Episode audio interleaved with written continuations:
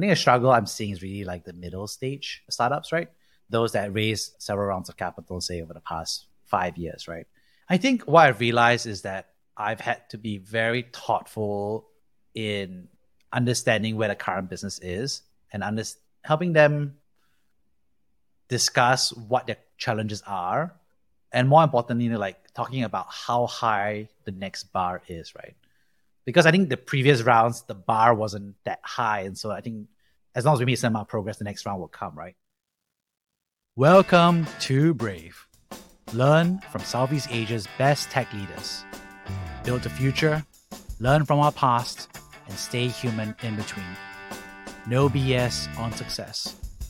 I'm jeremy au venture capitalist serial founder, Harvard MBA, science fiction nerd, and dad of two daughters. Every week, we debate startup news, interview changemakers, answer listener questions, and share personal insights. Join our movement of over 20,000 members and get transcripts, resources, and community at www.bravesea.com. Do you manage your own IT for distributed teams in Asia? you know how painful it is.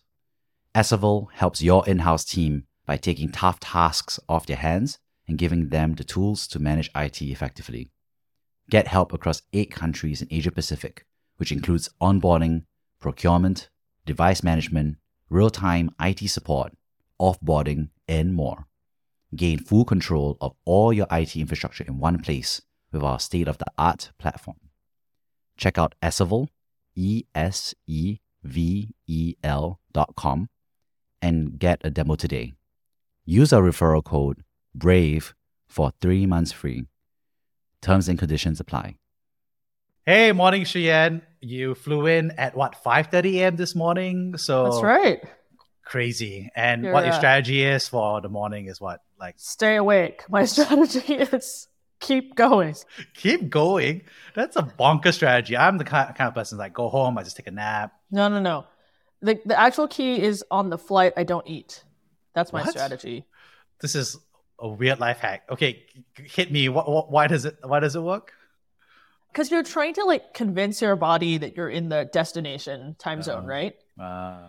And so your body gets a lot of cues based on like your blood sugar levels, like yeah. when you eat. Yeah. And so if you don't eat for the whole time, yeah, yeah. and then you land and you eat according to your destination schedule, it's easier to reset. So like yeah. I landed, I took a shower, and I went to Ghim Moh.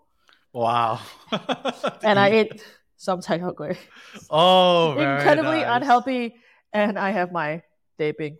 Oh wow, yeah, you're a stronger person than I am. I'll be happy to sleep right now, but let's power through. Yeah, um, let's do um, it. And I think what we were discussing was, hey, right now a lot of folks are asking, what is going on in venture capital, right? I mean, obviously everyone was very bearish, and then after that, things started exploding and imploding, and and then people are just saying like it's a tough market.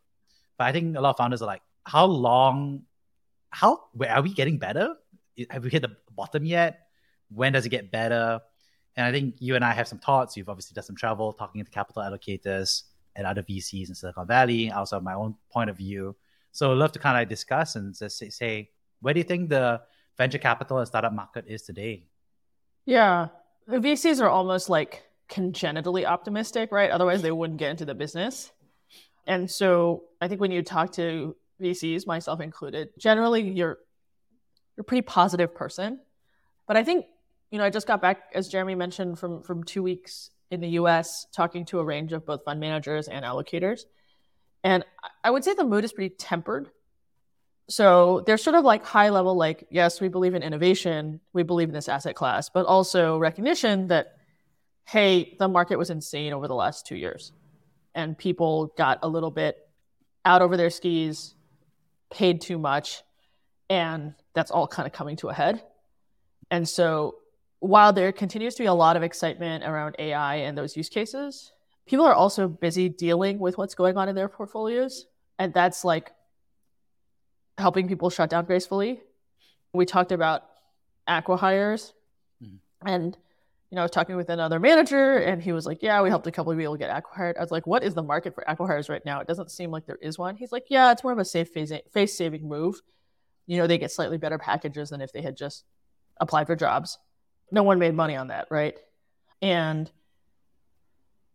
I think if you think VCs are optimists, right, founders even more have to be optimists, right? Like, it's sort of, yeah. I always kind of say that entrepreneurship by definition is like a little bit insane. Right. Because the expected value outcome of entrepreneurship is probably not higher than some cushy yeah. job somewhere, yeah. but people do it anyway. And so I think maybe coming into the year, there were a lot of people who were like, I think I can raise. And they're running into a few things is their own existing investors don't necessarily want to bridge them or don't have the appetite to bridge them. Or their own and they're not sort of reading that signal right? As like hey i either need to like revise my expectations or change course. And so they kind of continue to go out into market and get sort of lukewarm responses and get very long drawn out processes. And so i think that's still taking a bit of time to funnel through. And so yeah, I think like people are still, I think, working through that. Yeah. I don't think we've seen the full impact of that yet, right? We've started to see the recaps. We've started to see people like have sort of reality realization moments, but I don't really think it's gone all the way through yet. Yeah. And so that's I think that's the that's kind of the mood, right? On the one hand, I think investors are like, this should be a great vintage to invest because valuations are all down. But on the other hand, you have stuff from your prior funds that you are managing, and you still need to help all those guys.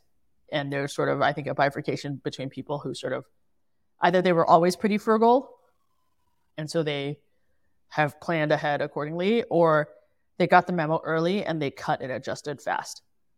But those who didn't, I think they're facing a much worse fundraising environment, and that's just that's just reality. Right. Yeah, I, I think there's two parts, right? Which is what's the market, and then obviously what founders should do. And let's put the second part a little bit down the road, and let's kind of sit with this feeling about what the market is today. I agree with you that the market is tough. And I think one way that I see it is that a lot of funds and I hear this through the grapevine, I talk to other folks, is that what is the majority of their time, the partner's time doing, right? Are they talking to new companies or are they working with their current portfolio companies, right? And I think there are many funds in Southeast Asia that are very, very focused on their current portfolio, right? Kind of helping them the operations, layoffs, the next round, etc. And so I think it's not what you say that you do, right? It's about what your time and allocation is, right? And I think I agree with you. I think there's a lot of VCs who are very busy working with their portfolio companies. And I think they have also their associates and portfolio support folks also working very deeply with their portfolio as well. And so I think that contributes, I think, to a lot of like you said, mind share, which is that, right? And so how much mind share is there left to look at new companies and new deals? I think that's also driving some of the folks who are leaving venture capital in terms of teammates, etc., because they want to do deals, right? But they're focused on their portfolio and management. So I think it's been interesting to see that play out actually. Although, like, it's all part of the job, right? Like, yeah. writing checks isn't the whole job. Like, writing checks is like step zero. Hello, the past two years was this. Remember all the strategies was this: just write checks, let your winners ride, do no work, and keep finding new deals. Right? I think that was the, like you said, the mo right for the past two years was that the best founders don't. I don't know. It's consistently up. There's no down. There's no sideways. I don't know. I mean, as business is never consistently up, right? The yeah. whole thing is a roller coaster. And like, I feel like most of the time something is like deeply wrong. You're just trying to stay afloat. so yeah, I mean, I, I, I would, I think the mood is measured. And I think alongside the sort of startup funding cycle, there's also the, the, the fund funding cycle. Right. So I think there's also the feeling that like a lot of funds got started kind of the last three years. Right. And it's really unclear for those funds, you know, what their tra- trajectory and prognosis is going to be and whether they're going to be able to raise second funds. Yeah. Just given kind of what that environment was at that time. Yeah. And so, I mean, there's this crazy stat, right? Which is if you take the top, I think 10 or 15 large cap technology stocks in the US. Right. And that is like more than the combined capitalization of the London Stock Exchange and the Tokyo Exchange. Wow, it's crazy. Yeah.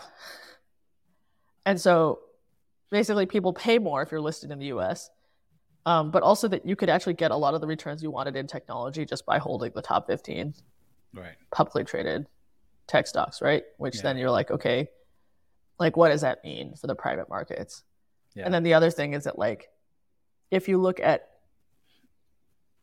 publicly traded companies with market caps of over 10 billion, right. that's only 10% of the total capitalization of the market. Right. So there's like that's 90% that's under 10 billion. And Yeah. so like which is most of private markets, right? So do you believe that that long tail outperforms on a multi-year horizon relative to the risk reward ratio of holdings for the top 15 publics? Right. Um so anyway, that's like the the bear bear case, I guess. yeah. But having said that, I think most people's allocation to privates is still very, very low, Right. right? And so they do all have room to like increase on the private side. Right. But it's just where when are they going to do that? Did they already get burned and have they started on the asset class altogether? Yeah.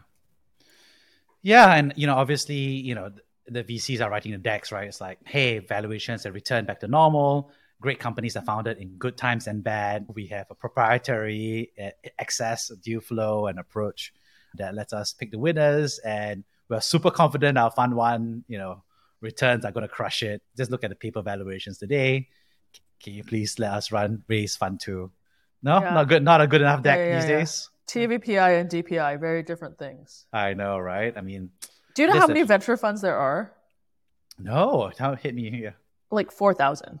Four thousand? Yeah, Really? it's a lot. Oh, I was gonna say that's very small, like four thousand. But for a very niche asset class, that's like Yeah. an that's like a crazy number. I think when I was in when I was working in on Sand Hill like 15 years ago, I think there were probably like a thousand plus yeah, in the yeah, NVCA directory. yeah. So there has been like a huge explosion. I was at another event last week called Capital Camp, and it was a much broader sort of investment management type of conference. And like VCs just put one segment of that, right? There's a lot of people like Yeah. sm- small middle market private equity, real estate, all this sort of stuff that are much more established, much larger right. asset classes.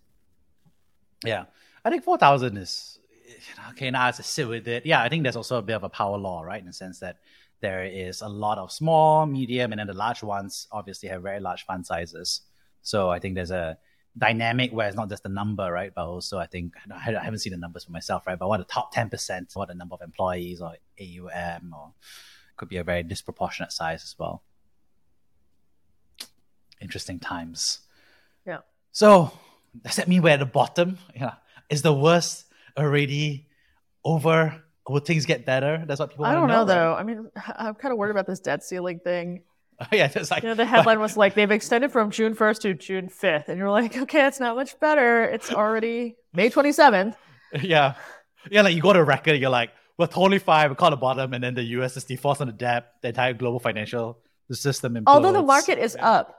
Did you Yeah. see the market is up because they think they're gonna have to do something? Yeah, But yeah. like, I don't know. It's like when people shit on Jim Cramer, right? And then Jim Cramer says like, I don't expect America to default, and everyone's like, oh, we got a better other side of this. Yeah, it's clearly the called- opposite. The inverse Cramer index or whatever Yeah, exactly, it is, right? exactly, right. So- Yeah. So so I don't know. I mean, I think like there's two countervailing forces, right? I think there's like the excesses of the last two years need to like work themselves out of the system. right. As you said, a lot of VCs are occupied with their current portfolio and like trying to fix and save stuff. And then on the other hand, you've got this amazing AI wave and excitement and new applications and people jumping in. So that's kind of like something to get excited about Yeah. the macro stuff. Inflation was accelerating in April, which Yeah. then makes me worried about the June rate meeting. So the, let's talk about the macros, right? So at least what are the because obviously we're not going to predict, we're not macroeconomists in that sense, but what are the key things or factors that require oh that would help the situation, right? So one is obviously inflation dropping, which to some extent is linked to the perception that this will lower interest rates. Yep. And when you lower interest rates, it increases the future time value of money versus well not increases, but at least it drop doesn't drop as much, right? And so improves the afford- DCF calculations. exactly improves our vision. No, but also credit, right? Yeah, it just makes credit cheaper, which allows people to invest more, right? Yeah, like debt and capital expenditures. Yeah. uh, that's a big keys. I'm gonna say U.S. elections. I would say is a big one as well to some extent because I think there are different visions for the economic future, right? Between the three of them, and I think they obviously impact different categories, different verticals, different regulation targets, right? For example, so for example, the FTC right now is doing a lot of work to stop acquisitions, right, of many companies, and that lowers the exit potential, right, for so many companies that were going for a trade sale, hundred million dollar sale, even a billion dollar sale. Yeah, but I don't think FTC is going to stop the hundred million dollar sale, right? Yeah, Like, those are like much harder to make the sort of monopoly arguments. Yeah, yeah. Well, I think well, I think the tricky part is that there were certain buyers that are very cash rich, right? So you obviously your, you know, your FAANG, so on and so forth, right? Your Google, your Alphabet, who historically just did a lot of those acquisitions, right? And were happy to pay for the talent and the know-how and approach, right? And now because of the regulatory side, I think they slowed down their thing because they don't want to trigger more of that, right? So I think you're right to say it's not as if they're blocking, but I think there's also a self deceleration, right, uh, of those deal flows as well. It's an interesting question. I would have to ask. I don't know. Yeah. Caterpillar is doing very, very happy right now because they never could get technology talent for their tractors and farm equipment because it wasn't hot. but it turns out with the current like layoffs and everything, they're kind of like moving towards there. But yeah, so what are the other macro stuff? We don't go to war globally. I That'd mean, be nice. yeah, there's the Uh, China-U.S. conflict and whether we can Yeah. like reduce the temperature there. Yeah, so that's a big one sentiment wise because it's not even a black swan event, right? It's this unknown scenario that people are planning for slash planning around. Um, what else is there? Anything else? I think those are major ones, right? I think those are major thresholds. Like in a world where interest rates are dropping, inflation is dropping, U.S. China relations improve, right? Yeah, Then I think that would be the macro bottom. Yeah. yeah, Yeah. So Yeah. things can uh, things can swing back up. Yeah, things can swing back up. But I but think right that- now, I think it's just all predicting that things will get a little bit worse. yeah, so we're not at the bottom yet, but you're like nearing the bottom. Like it can't get much worse. I mean, it doesn't change what people need to do, right? yeah. Ooh, Which is what do people need to do? Find customers, make money. I thought it was fundraise and make a deck. Anyway. I mean, I think we talked a little about this before, right? Which is like, so if you want a venture scale return, can you imagine this thing being at 100 million of revenue Yeah. within kind of like five years? Right. And what do you have to believe for that to be true? Yeah. And so, like, for founders, I don't think it really changes the equation much, right? Yes. Well, it changes the equation in terms of like how easy you think it is to fundraise, but Yeah. In terms of what you're, you you need to validate in your business, the changes you have to validate faster than you thought, probably. But I assume that you'd want to validate those things anyway, right? Because you're spending your time on it. But I made a joke to one of my friends when I was in town. And I said, if I ever own a horse or a boat, I'm going to name it operating leverage. Because I really think this is a very important idea. I mean, I gotta hear this. a horse or boat. Keep going. I, I, I mean, it's also a bit ridiculous, right? Because a horse or a boat is like the opposite of operating leverage, right? But because you would just spend money maintaining it. Um, yeah. Okay. Wait. You gotta keep that's going. that's the joke. But but but I think in terms of like things that I think are like Oh, really- the joke. Okay, sorry. The joke about a horse or boat is that is is is a depreciating asset that yeah, I mean, you have no operate. It does not it does not give you operating leverage in your life, right? Having a boat or a horse. Okay, I thought the joke was going to be that uh, boat lets you move more stuff over water, or horse. No, Uh, that's no, more operating no. leverage. Anyway. No, no, it, it is. It's a joke that it does not. It is the opposite. But as an idea that like I really think more people should think about is operating leverage, which is like, what is my theory of how my business gets better over time? Yeah, Right? Like it can't only be a thing that you put one dollar in and only eighty cents coming out, right? Like Yeah. over time, it has to be okay. One dollar in, dollar twenty cents comes out, a dollar fifty cents comes out. So like, where's the operating leverage in my business? and what's my theory of it and when do I see it? When should I see it? Right. Right? Because in the beginning, people everyone's like, oh, like, I don't know what CAC is. I don't know what LTV is. Like, it's too early. I can't tell. Fine. Okay. But like, you should want to know. right. At some point, the math has to work. and Manifest. so, like, I, I think that's why, yeah, I'm never going to own a horse or a boat. But if I ever did, if I won one at a fun fair, like when you win a goldfish, like, that's what I would name it. So I think the question now is what, what founders should do, right? Because in yes, you got, they got to sell customers, they got to build the Validate, validate, validate, validate. Yeah. Okay, let me. I'll I'll I'll add to that, right? Which is I think there when there's a lot of capital availability, there's a lot of time and therefore money that can be spent for your experiments, right? But I think when you have a capital staff environment to some extent, then you have to validate, validate, validate on a much tighter, much faster cycle, right? And I think Yeah. you talked about it in the previous episode about the rate of learning.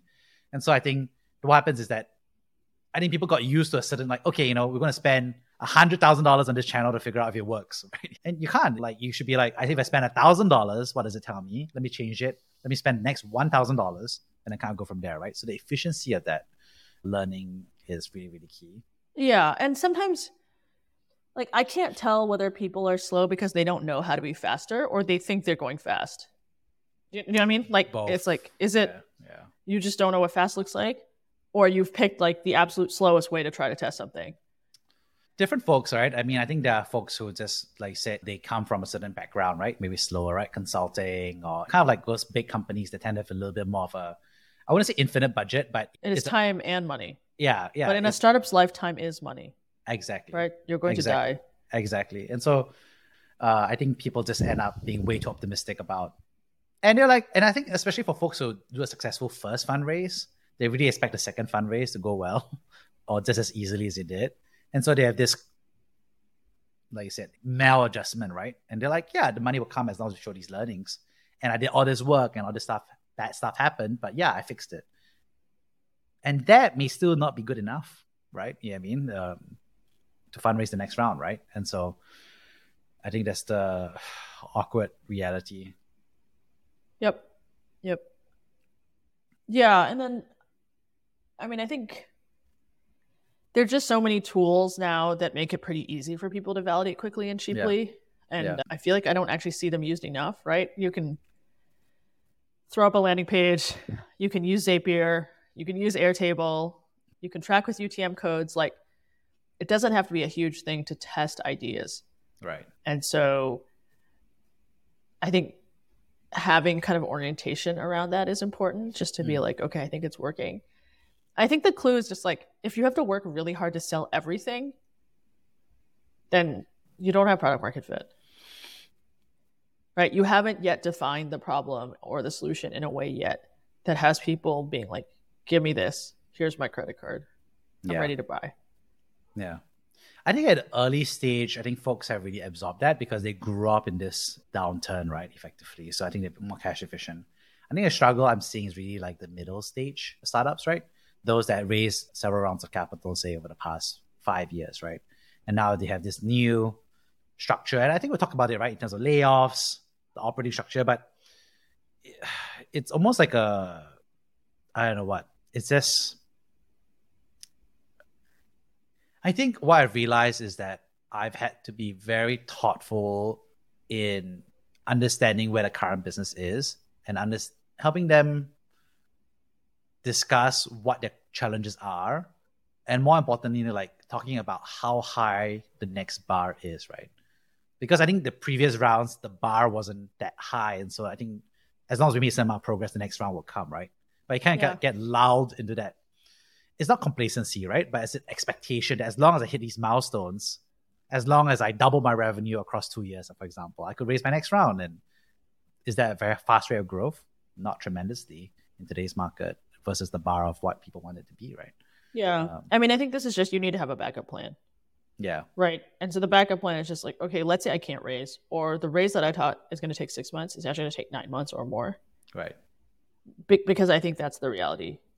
Everything is just going to take longer, and you kind of don't want to be left with three months of runway and not have a term sheet on the table and then be scrambling, right? Because then you just put yourself in a way worse situation. Let's talk about that, right? I actually know, know a bunch of companies that are fundraising with about three months of runway, right? For whatever sets of reasons. So, what advice would you give to someone who's kind of like in that situation, right? You know, but say below six months of runway. So, I, I would really just like try to do a zero based budget, right? And understand what is essential or not. Right. And I think the struggle is always like, well, if I don't spend money on marketing, then I don't show growth, and then no one will want to fund me. Right. But if I do spend the money on marketing, then I have less cash. And then, you know what I mean? Like cash that's like the, there you go. It's kind of like damned if you do, damned if you don't. Yeah. But I, I think this kind of goes back to the like, what is your theory of the business? Right. Like, if you didn't spend any money on marketing, would growth really go to zero? Like, do you have no recurring element in your business? Like, what have you been doing basically for the last two years? Yeah in terms of like what about your business is ultimately real and sustainable right. that someone would actually want to buy and value? Right. Right. I think that's the question right? Yeah. And it can't just be that you're good at spending marketing dollars. Yeah. So i think that's the i think that's the sort of thing is just sort of like you really need to come up with a plan b budget and plan that accounts for a really slow fundraising market and be real about expenses. Right. Because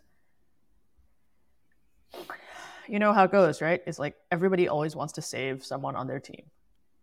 If you sort of like went round robin and asked people who they cut, they're going to try to do the minimal amount of things. So you actually have to go like initiative by initiative and be like, does this actually move the ball forward for us in the time frame that we needed to?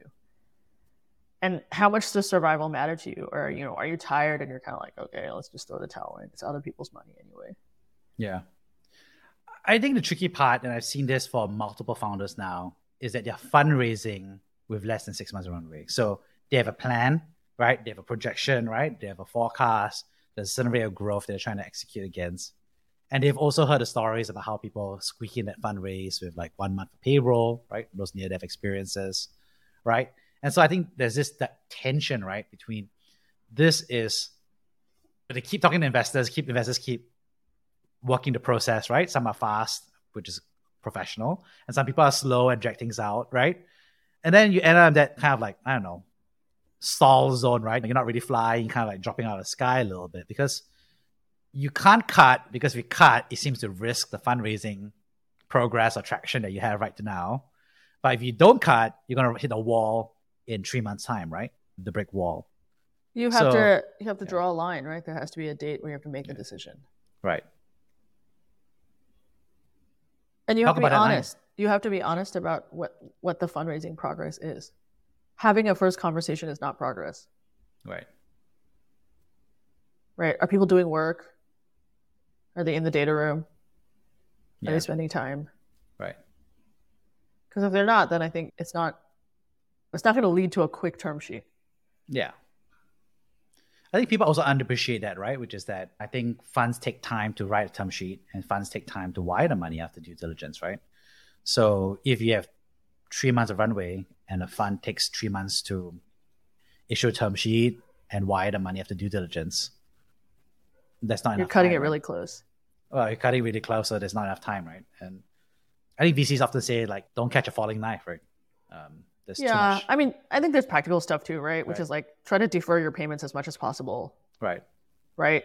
Take advantage of all the sort of payable terms that you can. Right. And try to collect faster. Right.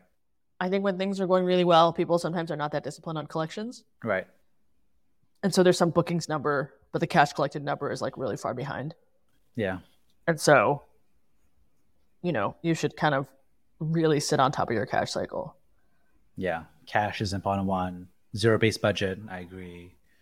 But I think you said something earlier, right? Which is like, but if I cut marketing, I will cut growth, right? And obviously, if marketing doesn't drive growth, we'll cut it, right? But but at some level, cutting that stuff is going to lower your growth rate, right? So the bullet that the founder is like struggling is okay. So I mean, gonna, so that's that's the question, yeah, right? Which is right. like, okay, so you spend and you hit the wall and you don't raise money, right? So that's scenario A. You cut growth slows and you don't raise money. That's scenario B. Right. So wh- which one leaves you in a better place? Right. I mean, I, I I agree with you entirely. I think it's quite asymmetric, right? Which is that I think from a founder perspective, one is at the end of it, you have no business, and the end of it, you still have a business as a going concern, right? So to me, I agree with you that there's that, but it doesn't. But I think I think my frustration is that I think from an investor perspective, especially for a lot of current investors, is that I don't know. It feels like there's a lot of advice to like keep going, keep fundraising, right? Keep you, you get it right. I don't know. Yeah. Uh, like you said, right? It's really hard because so how do you decide which line of action you're going to take? And if we kind of played out the scenarios, right? Scenario one, you just keep spending on marketing, but you don't raise. You're unable to raise. Okay, that's scenario one. You hit the wall. Scenario two, you cut marketing, growth falls off a cliff, and you can't raise. And then, of course, the golden scenario, which everybody wants, right? Which is like, hey, you just keep spending on marketing and you can raise, or you cut marketing and you can raise. And and so I think for me, it also hinges on what the founders, where the founder's head is at. Right. Right. Which is like, is it that if they cannot raise, they'll throw in the towel? Yeah. Then, hey, scenario A, guns blazing, spend to the end. Right. Or is it like, actually, there's some asset you've built here. Right. And you are willing to cut marketing spend because you need to preserve the asset. You want to be in a default alive state, Right. even if you cannot raise. Right. And actually, that's my preferred scenario, Right. which is like we have a clear understanding of what our asset is. Right. So let's say our asset is today something that if we spend zero dollars on marketing, it'll grow organically at 10%. Right? Yeah. But what we've been doing is spending on marketing to try to like Yeah. push that number while telling a story of some sort of increased LTV over time because we're Right. going to like put more stuff into that. I would rather cut all of that future spend, right? That spend that's going to pay off in the future and be like, okay, this thing grows at 10%. I'm at positive contribution margin and I'm going to default alive. And either you believe in the asset I built or not, but I can go back to market in six months. Right. Right. That's kind of my sort of old fashioned view. Right. But I think the concerns are real, right? Because what's going to happen? Okay, so you cut people, right, in that scenario. Right. Then morale is going to be in the toilet. Maybe even some of the founders are like, oh, we've been at this for a while. Like, now we have to cut founder salary. Like, Yeah. it's not like fast growing anymore. Like, is this still sexy? Whatever. So, like, those are real concerns. But, but I do think it kind of boils down to like, what's the founder in the game for? Right. And a lot of stuff just is kind of shitty right now. Yeah. I agree with you. I think the cost of action to me is quite asymmetric, right? In terms of risk and reward, right? Which is one is you have a company and the other one is you don't have a company, right? And so I think the one that gives you a company lets you kind of like live to fight another day, right? Especially in environment and all these other reasons. I think what I'm frustrated about is I think a lot of founders are getting suckered by, I don't know what's the word, you know, like investors are very nice and kind of keep the conversation going. But also to some extent, actually, maybe like I've noticed startups who have had boards that are not doing that conversation that users had, right? Which is we got to be face up to this and manage it super tightly and get it under control, right? And so, as a follow on investor to somebody else, is it really my spot to say, like, yo, like, what is your board? I, I don't think you you need to involve the board, right? I think you just No, I mean, have I'm, a direct I'm not, I'm not conversation. them, yeah, Yeah, yeah, yeah. But like you don't even have to reference the board, yeah, right? I, I think whatever your relationship with the founder is like, hey, look, like I'm not at the board. I don't know what's going on there, right, but here are my thoughts. right, But at the end of the day, like I said, it, it all boils down to the founder. right. And The founder's the been- boss. The founder's the boss, and and and if you've been operating here in the last four years, you've gone through the global pandemic, Right, you know that crazy boom, and then now you're this like the t- the, the flip Yeah. side of that, right. and I don't blame people if they're tired. It's very tiring. Yeah, it's super tiring. I think I like what you said, right? Is at the end of the day, you know, what whatever the bot is, whatever it is, I think the founder is the boss at the end of the day, right? And the founder has to make a decision, like you said, to see reality as it is, and to know what to make the hard decision, right? About you know, like say option A, option B. There's a mathematics, right? The math has to work eventually, right? The gravity will kick in, and you got to make a decision. Is I think it's okay to keep the options open and to keep that there, but like you said, there is a date where the decision has to be made, and you got to make the decision. Yeah, because if you don't make a decision, that is making a decision, right? Ah, boo! Boo. I don't want to make. I don't want to make a decision. Like, I don't. If I don't make a decision, then no decision is made, right? Yella, you're just gonna you're running as hard as you can towards that that wall, and you're trying to figure out if Yeah, you're hoping that somebody's gonna come and save you, but that's Yeah. something you, you actually don't have control over. yeah. That's the tough part, right? At the end of the day. So, man. So how? Well, we need to end off the episode on a more positive note, Jeremy. it cannot all be doom and gloom. Okay, fine. Let's let's let's work on it. Okay. well, well, well, well, it's like the, the doom and gloom episode. I would say that one thing that founders can do is hmm. okay. I'll say this. I would say that if you have to shut down your company, your life is not over. That's what I would say, right? The, you are not a company, and the company is not you, even though a lot of it is dependent on your decisions and your team. But a shutdown of a company does not mean that your life is over, right? So, in fact, Silicon Valley is full of those stories, right? Uh, so, on that note, I think if you are a founder and you are departing a team because of disagreement or because you want to search for something new, your company is winding down, or you manage to sell the company, uh, we do have a community called the Phoenix uh, community under Brave. It is a small group of about two dozen founders who are currently transitioning to the next stage. And what we do is that every six months we have a kind of like a virtual offsite where we do journaling, we talk through stuff, and we also hear from a panel of other founders who have kind of like already successfully transitioned to the next chapter in their lives. The next one is in June, but we have another one in November, December. So check out www.bravesea.com to sign up for details. And it's a good group of folks, and we have a WhatsApp group, and we just kind of like help each other there because at the end of the day, like, like look, if you build a company, you're crazy, you're brave, you're entrepreneurial, you care about the future, you're taking initiative, and now you've eaten shit and you're building something for the future again, right? I think can, there's only success in the future for you. The question is, how do we get there in a way that's thoughtful, humane, preserves your honor, and preserves your reputation for the community, but also does the right thing at the end of the day, right? And I think that landing can be hard to stick. So I think that's how I think about it.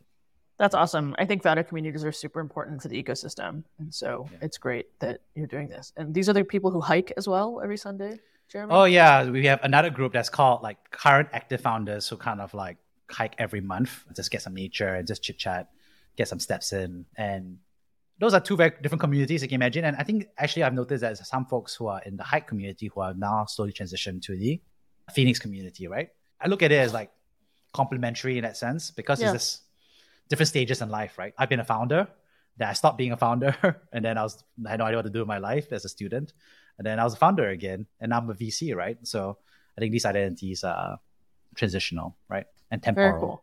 Yeah. Well, I don't be Shiyan, I think you also. yeah, I'm going to pitch you. I'm going to pitch you a, a in-person event. Yeah. Uh, so we are hosting Camp Hustle Asia in Yeah. Bali the week after F1 in Singapore. So that's September 18th and 19th. Yeah. I'm pretty excited about it. It's an investor focused event. We've got a group of pretty interesting speakers, but really the focus of the event is not so much like sitting and listening to people, but really interacting with everyone who attends.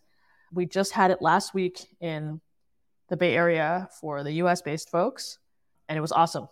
It was super Amazing. chill. It was outdoors. People had great conversations. We had fund managers fly in from Latin America, Europe, all across the US. And so it was just a really kind of a no BS, really chill hangout. And we want to replicate that in Bali. We've got a handful of confirmed speakers I think people will enjoy. Moses from Xendit, Arthur Chua from Goldbell. Yeah. So he's like a second gen CEO who took over his family business, but has also launched his own technology startups as well as a mobility focused venture fund. Yeah. We have Ethereal's GP Min, so Mhm. Singaporean GP. It's the fund with Joe Lubin, who's one of the co-founders of Ethereum. Uh, we've got Gabby, who's the founder of YGG, Mm. and a couple more kind of up our sleeves. Um, and so I think it's gonna be a really good crew. Yeah. Um, and so you and I will be there as well. we're gonna be there. We're Yeah. gonna be grabbing people, recording snippets. yeah. Jeremy's gonna be running around with his headset and his like microphone.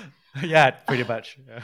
But yeah, I think I, I think entrepreneurship, investing, it can be a lonely journey. And so I Yeah. think building community with people is really important part of that. And it's part of the fun. Yeah. And so we are doing sort of early bird discount codes. So if you want Shiyan's friends is the discount code. Spell it out. Yeah. S H I Y A N S Shiyan's friends. F R I N E F R I E N D S. Oh my god, I can't spell. We'll put it in the show notes. Okay. yeah. Uh, but go. it's only valid until June 1st. So Okay. I think this will be published like what, May 29th? So you have like Yeah. two and a half days or something to use this. So yeah, if this if you were listening to this on your overcast queue and for the weekend, I'm sorry you missed it.